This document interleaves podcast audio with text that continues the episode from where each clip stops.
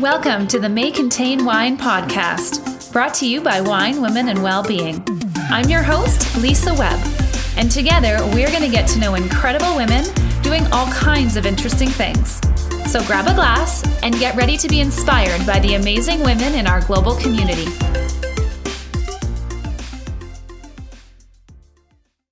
Hi everyone, it's Lisa. I'm so happy you're here because I think the message in today's episode is one we all need to hear.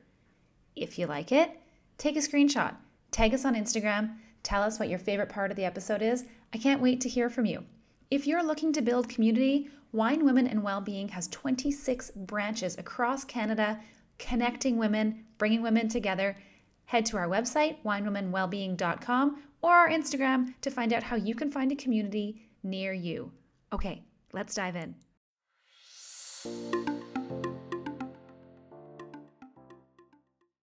Hello, my friends. Today I am here with Nina Purewal. Nina faced an unexpected childhood tragedy, which inspired her mindfulness and meditation journey over twenty years ago.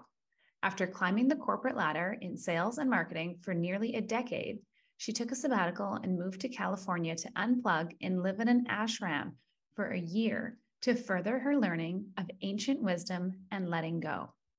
It's been her greatest passion to help others find happiness through adversity. With that, she founded Pure Minds, a social enterprise that conducts mindfulness and meditation workshops for the corporate sector with over fifty clients. She is the co-author of the international bestseller, Let That Shit Go, and has partnered with A Kids Company About as a podcast host and a kids meditation mentor. Hello, Nina. Hello. Thank you for having me on. I'm so excited that you're here. Um, I've been, oh, everything, everything's falling down. I got too, ex- I got too excited.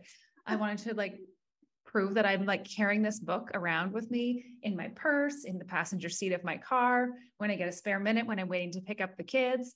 Um, I'm kind of using it as my Bible lately. And I just like, how about I just start with saying, thank you for writing it because I think the world needs it. And I'm so excited that you came to talk to me. Thank you so much, first of all, for that humbling introduction. And second of all, for saying that. I mean, it just, my heart and soul and Kate's is in that book. Um, it's twenty years of lifelong lessons that I learned along the way. Um, so I really appreciate when people say that they take everything we wrote to heart. Absolutely. And, and it's, I mean, if you get a chance to read it, it's called Let That Shit Go. I'm just going to keep saying it because I can just swear freely. It makes me feel good inside.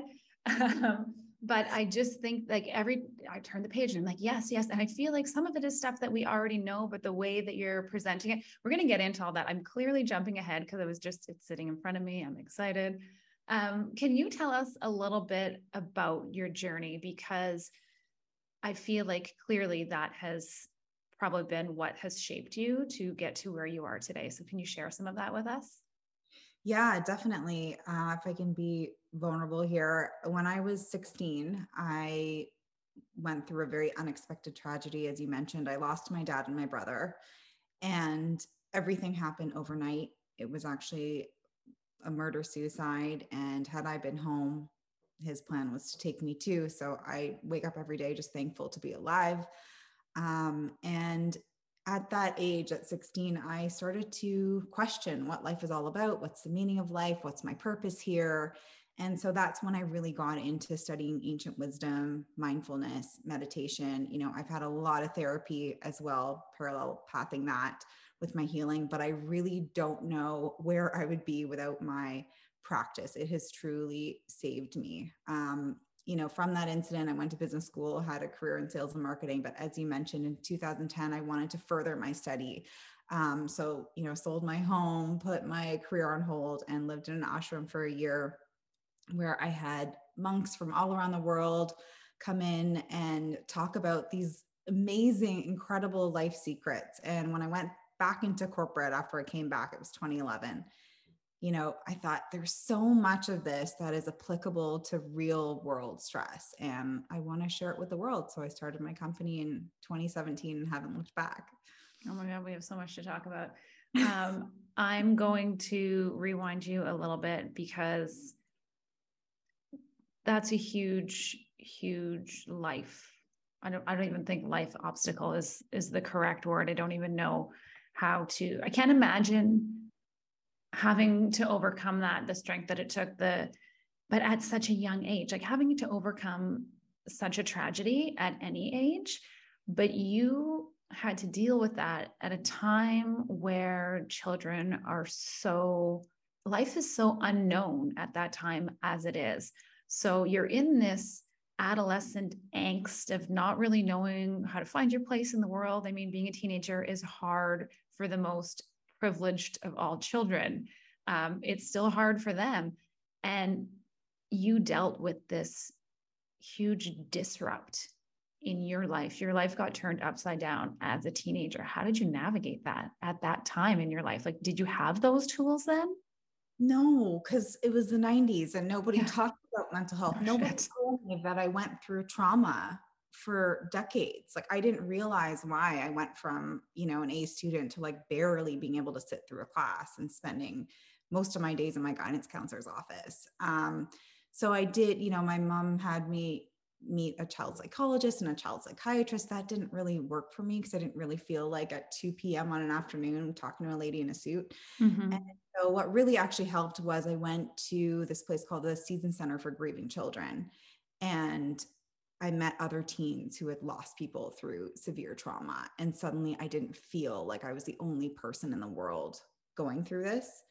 Um, but yeah, it was tough to navigate in high school. I had an amazing support system, but I felt it. I felt, you know, there was caution tape around my house for days. And, you know, mm-hmm. we were on the front page of the local paper for a few days. And so I felt like it was written on my forehead, like that's the girl. And as if life isn't hard enough, as you mentioned, as a teenager. So as I said, I really leaned into ancient wisdom and found a lot of peace and grounding there.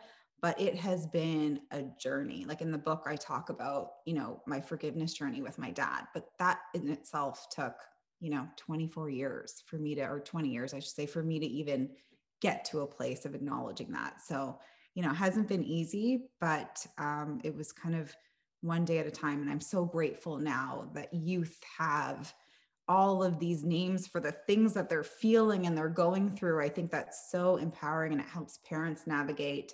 Um, I think where we've come with mental health has been great progress since the nineties. Oh, absolutely. I mean, the nineties. No, if you said that you went to therapy in the nineties, you're you're getting labeled. Checked into the, like you would say, like, oh, I heard they were in in the psych ward. Like people, it was like a thing in the nineties, right? Ward. It was either yeah. like you're a normal kid or you're in the psych ward. There was yeah. no spectrum of depression or anxiety or trauma or any of that. Um, it was very black and white back then. And it, you know, it's heartbreaking because um, I always wondered how many kids went through life, you know, just with challenges being unacknowledged. Absolutely. So you finished the adolescent angst and you made your way through that by a miracle. And you went to school, you went into corporate. And so when did that switch happen where you were like, I'm leaving it. I'm leaving the job that I'm quote unquote supposed to have. Yeah. And then you, cause you, you went to an ashram. Um, that's, that's a, that's a jump from corporate. It was a big jump and everybody thought I was crazy at the time. They're like, it was two thousand ten. No one was talking about mindfulness or meditation. Yoga for sure was on its thing, but Um, I just had to listen to my gut. There was, I was addicted to work. I was addicted to my crackberry at the time. I was working crazy hours and I suddenly had this longing and this feeling that there's, there's more to life for me. There was more to life and I needed to figure out what that was. So I went to the ashram, I came back. Um, and it was again, twenty eleven, no one was talking about this stuff. And I'm like, how am I gonna, I knew what I wanted to do. I just didn't know how it was going to manifest. And then in twenty fourteen, I lost my mom and she was my best friend, my rock, my everything. Um, and I was four months pregnant when I lost her. Oh my God. I'm so sorry. Just the most heart-wrenching time. And she, she had just retired. She spent twenty-five years working for a bank and just retired. Mind you, she lived her life and went on her pilgrimages and, and did everything she wanted to do after my dad died. Um, but I had a moment where I was like, okay, I lost my brother. He was ten. My dad was forty-four. My mom is sixty. one, you never know when that day is going to come. So do what you love, do what you're passionate about, because we don't know how much time we have. And when my mom passed, that was kind of my second life shock and realization, to just sit in, you know, authentically what I want to share with the world. And so I started my business. I said, you know, I, I had two clients. I'm like, if I have to go back to corporate, it's always there. There's that safety net there. I'm going to take the risk. Um, and now I have over fifty clients, and I just, it's been an incredible journey, but I think it was those life lessons that really pushed me to be like, this is not for me. And this, this is.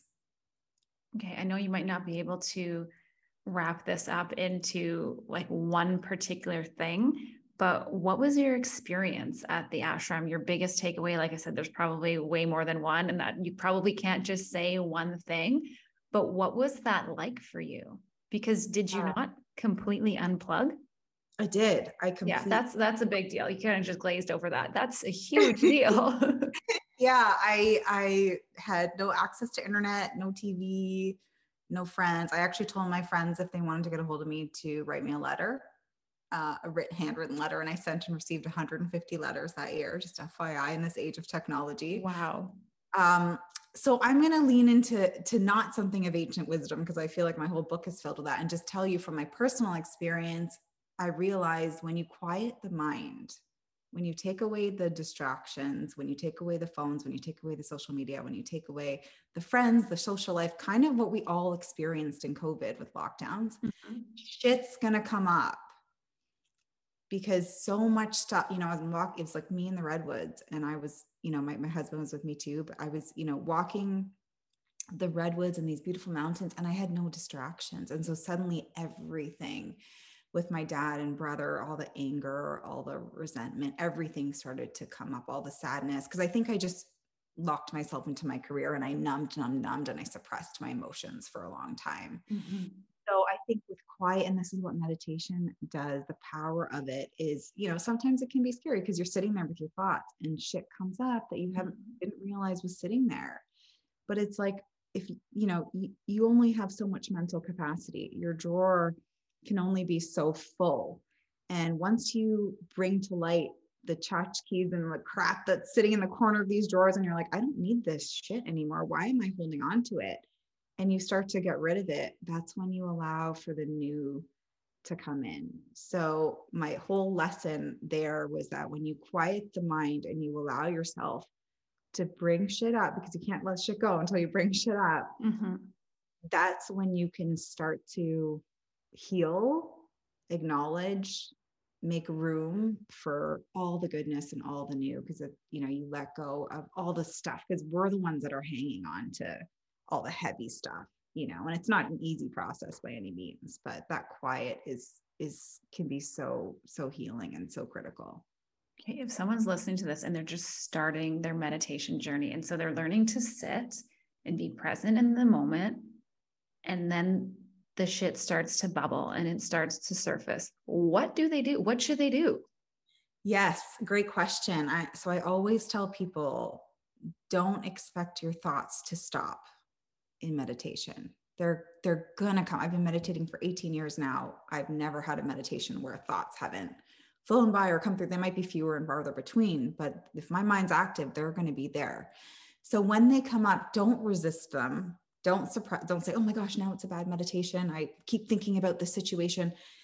Allow it to come in, but also allow it to go. Like, let that shit go too. Just allow. And I, I, you know, I just, it's funny. I just filmed this video for Instagram, but I often picture myself as the ever-present sky, because we are so much more than our thoughts, and our, my thoughts, just little clouds, like coming in, but also going. But mind you, if they're big things of trauma, of a situation, of a person, acknowledge that too in your meditation. Say, okay, wow. I didn't even know that that was bothering me this much. Acknowledge it, let it go, but also make sure when you're out of meditation, you're dealing with whatever's coming up.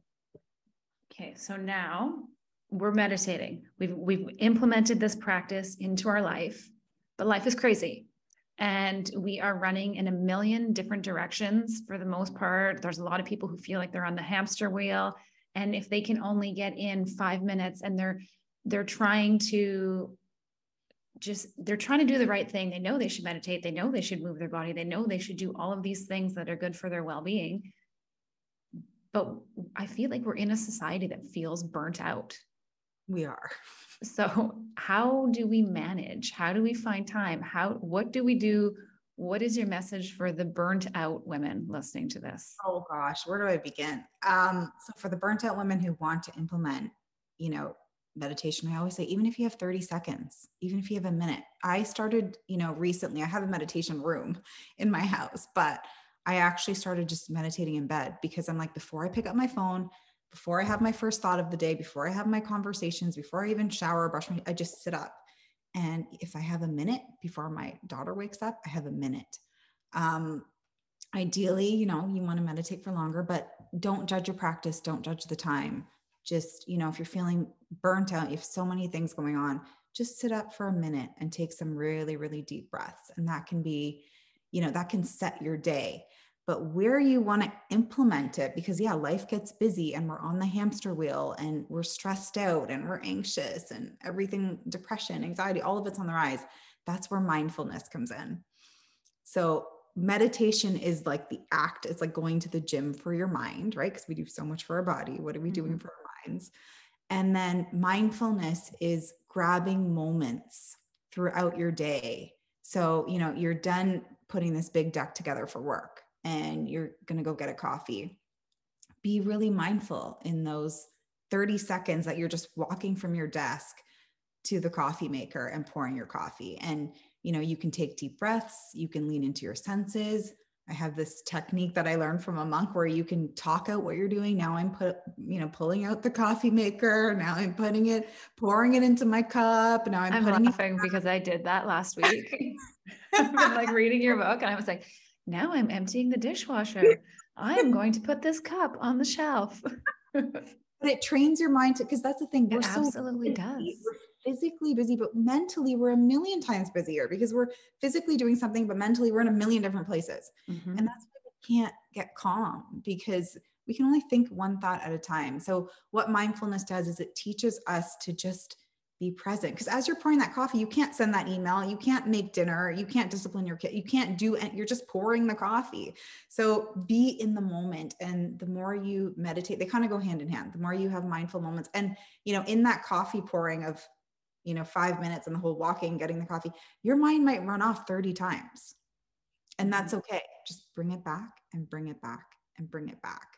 And the awareness that the mind is going to all these places and bringing it back to the present will, you know, inject calm throughout your day and train your, because right now we have no control over our minds. We think sixty thousand thoughts a day, and we have no, our minds are controlling us. We don't even know the next thought we're going to think.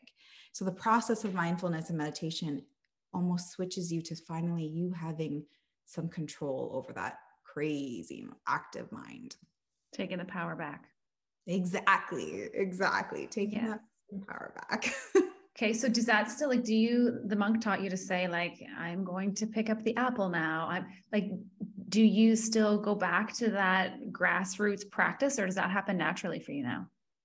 I go back to it all the time, but it does, ha- it happens naturally. Sometimes I have to be more active and I'll notice, I'll be like, whoa, whoa, you're out of control today. Um, just walk through the next, you know, five minutes. Um, but it happens a lot more naturally and easy. I can tell, because I can also, you know, you can tell with physical symptoms, right? Suddenly your heart starts racing, or you get butterflies, or your palms get sweaty, right? So I'm like, okay, something's going on, and I'm thinking about something, like, and I tap into it, and then I just try to be in the moment in that time and say, there's nothing you can do about this in this moment, so just be here and now. I love that. You're like the fit person that you see at the gym and you're like, wow, she's been doing this a long time. Like she's really been at the gym for years. She knows exactly what she's doing. That is your mind to me right now. I'm like, she's got this together. It's great. Well, I, my, I still have a chatty mind and it loves to take me in all these directions, you know, especially with the losses I've had and the trauma and the grief. Like I just did a twenty week trauma healing program a year ago. Um, so I'm still working on self. I'm still working on the thoughts. And uh, I think it's a lifelong journey. But yeah, it's like I said, it saved me. I think I would be in a dark hole somewhere if I didn't have this practice. Such a gift. Can you talk to us a little bit about Pure Minds? What it yeah. is? Yeah. So Pure Minds is my business that uh, I founded in twenty seventeen. I just incorporated September first. So that's exciting. Um, majority of what I do is corporate workshops. Uh, so I've worked with over fifty companies to implement mindfulness and mental health and meditation into the way that they work. Um, all of my workshops are, you know, based on the book, Let That Shit Go. I'm also, as you said, a co-author.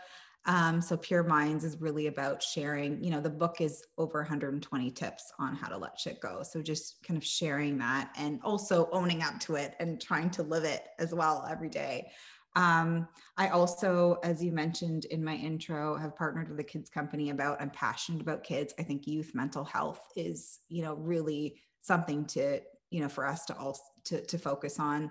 Um, so I have a kids podcast where kids ask questions and kids answer them. They're so freaking brilliant, these kids. It's amazing. I love this. Okay. So take me back, because I have two daughters and yeah. they are now, and I've recently got myself a meditation cushion. I'm doing, I'm trying to do all the things, because I was at a place last year where I was like overworking, dropping all of the well-being practices I had to the wayside, 'cause there was no time. I, I was the hamster. Um, right. So I've been really working on dialing that in. And so my kids are like with their affirmation cards and they're like, and so they're, they do what they see you doing. Right. And yes. so now when I saw, I was like, oh, meditation for kids, there's a podcast. What? Like talk, talk to me about this. So kids ask the questions. Kids ask the question. Hang on. I want to pause and just capture one thing you said when, you know, you talked about being so busy and dropping all the well-being. This is what I love about mindfulness. You don't need to change your routine. You don't need to drop that class. You don't need to do less for your kids. You don't need to work.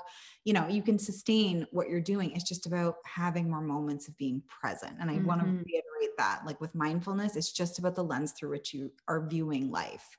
Um, and that, that creates the calm. Yes. Because um, it changes everything, because then, you know, like, you know, that actually is not a priority for me. That's not going to get me where I want to go. And it just shifts your, the lens that you're looking at life through. Right. Yes, exactly. Exactly. That's the magic of it. Um, but yeah, with this podcast, so kids ask questions. So brilliant questions. Like, you know, what do I do if my friend is, is a good friend, but they're being mean to me? Um, what do I do if I don't feel like doing my homework? You know, what do I do if my parents are telling me one thing, but I feel like doing something else? So kids ask the questions and then kids answer them. And oh my God, that would be so, as a former elementary school teacher, I could only imagine some of the answers, but they surprise you sometimes, right? Oh, so brilliant. Like I'm listening. I'm like, well, yeah, what would you do? I, like I'm taking advice from these kids. You know, we learn so much from our kids, but um, it's, it's called, It's Okay to Ask. And it's cultivating this whole culture that a, you know, no question is too, too small or too big for any kid to ask. And B, you know, kids are brilliant. There's a, a lot of coaching I did with um, Matthew Winner, who's the head of podcasts at A Kids Company About, about um, talking up to kids, because we tend to see this hierarchy, you know, and uh, The Conscious Parent is also a great book by Doctor Shafali Saberi, where she talks about, you know, there are equals. They're actually here to teach us lessons. And don't they? Um, and, you know, just talking to them, not like in that condescending, like, okay, make sure this is done, you know, like, okay, so what are we going to do about this situation now? And it's amazing when you give them that credibility and that platform, how they step in. Um, and so this podcast is all about, you know, just honoring their questions and how they, how they process it and what they, what their answers are and how they come up with them. Okay, I need you to tell me again. Everyone's going to hear me writing. What's it called? Uh, uh, it's okay to ask. It's okay to ask. And what's the meditation? Because there's a kids meditation too, right? It's meditations, yeah. So they they had an app, so they were all same name. Um, just look under A Kids Company About, and they're all all. Uh, some of them are on their website, some of them are on uh, Spotify, some of them are on Apple Podcasts. So they're kind of like releasing them slowly. Um, they were supposed to be on their pot their app, but then they kind of put their app on hold. So okay. But there's thirty, and there's some on YouTube too. So there's, you know, thirty or forty medita- kids meditations out there. I just think it's so, I remember when my daughter started kindergarten, and this is when we had gone back to Canada pre-COVID, and she came home one day and she was just all like in this little fluster, and she opened up her little hand really wide and she took her other finger on the opposite hand and she started going up and down her hand. And she was like, I just have to do my mountain climbing. And she was like, breathe in, breathe out. And I was like, I don't know who your teacher is. It's day two, but I love her. Like, I love, I love her. I'm going into my daughter's class actually in a few weeks to do a little mindfulness and meditation workshop. But when COVID started, you know, the kids were going through, like so many kids are in virtual school, all the emotion, they don't see their friends, they're feeling isolated. We created a calming center in our, just like a little corner of the house. And it has yoga flashcards, mindfulness flashcards, glitter jars. Um, we drew out like a bunch of emojis, you know, because she was younger at the time. So, you know, instead of her, sometimes they have, a, they have challenges expressing how they're feeling. Right. So I'm like, what's going on? What's going on with you? And just like pick out an emoji. I mean, we had all these little things that we had, uh, you know, crystals and like sage sprays. So and good. So, and all, and, you know, it got to the point where she was like, I would have a moment. She's like, mommy, you, you need to get to the calming center. Mm-hmm. And you're, you're over there picking up the poop emoji. Like, I feel like poop. Can't let that shit go. Yeah. Yeah. For real. That was a, a whole time, but I do think that it's the way forward. And now that's, that wasn't there when you were a kid, when you were a teenager. And the fact that our kids are now, if, if they're in the right, you know, if they have a great teacher or they have people around them in their life who are doing these things, that becomes normal. And it's okay to talk about things, and it's okay to go to therapy, and it's okay to get the help you need. And it's okay to say, I'm not okay. Exactly. Exactly. And I, I'm so grateful for that, for the kids these days, because we had to kind of suppress and repress it all. And now, like decades later, everyone's in therapy, like trying yeah. to figure it all out. Thank Can't you. Get an appointment to save my life. Right? Exactly. So at least, you know, there's that, you know, everyone's healing in their own way. But for kids, I'm just glad they have the tools. It's so important. Absolutely. Okay. I have some rapid fire questions for you. Are you ready? Okay. Ready. If you could sit down and have a conversation with one woman, living or dead, who would you want to talk to? Viola Davis. Good. An empowering woman. What is your go-to well-being or self-care practice? I feel like that might be obvious. Meditation, of course, but just breathing, breathing, ta- and taking proper breaths from the diaphragm. We, we tend to just breathe at our chest level, and that's how we've gotten used to it. And, you know, the more panicked, angry, worried, the more shallow our breathing is. So just taking a really big, deep breath from the belly, feeling the belly expand and contract like a balloon. Taking three to five of those can really get your, it does, it gets you, activates your parasympathetic nervous system and gets you into a calm headspace. Favorite book or podcast recommendation? And you can't say your own. I wouldn't say my own. But, um, favorite book is probably A New Earth by Eckhart Tolle. Beautiful book. What does sisterhood mean to you? What does it not mean? It's everything. Oh my gosh. Connection, community, understanding, um, non-judgment, acceptance, unconditional love. Okay. And the last one is, it is a standard question we always ask, but it might be extra, extra intense for you. What advice would you give your sixteen year old self? Oh, wow. That everything's going to be okay. Mm-hmm. That everything's exactly. Yeah. Makes me emotional to think about, but what a whirlwind. Thank you so much, Nina, for being here, for taking the time, for your vulnerability. Can you let everyone know where to find you if they're looking for you online? Yes. Thank you so much for having me. I loved being here. Such an authentic and, and great conversation. So thank you for uh, seeking me out, for grabbing the book, for supporting it, um, and supporting myself. You can find, I picked my poison with social media, tried doing the TikTok thing, couldn't. Oh God. Um, so I'm on. I hear you. Instagram at nina dot pure dot minds. I'm on LinkedIn at, as Nina Purewal, or you can catch me on my website, nina purewal dot com, and you can email me from there as well. Thank you so much, Nina. Thank you, Lisa. It was so great chatting with you, and uh, so appreciate the convo. Thanks for listening, friends. If you like what you've heard, subscribe and recommend us to a friend. Head to wine women wellbeing dot com to find out more about what our community is all about and reach out to us on social media. We'd love to connect. Until next time, stay classy, stay kind.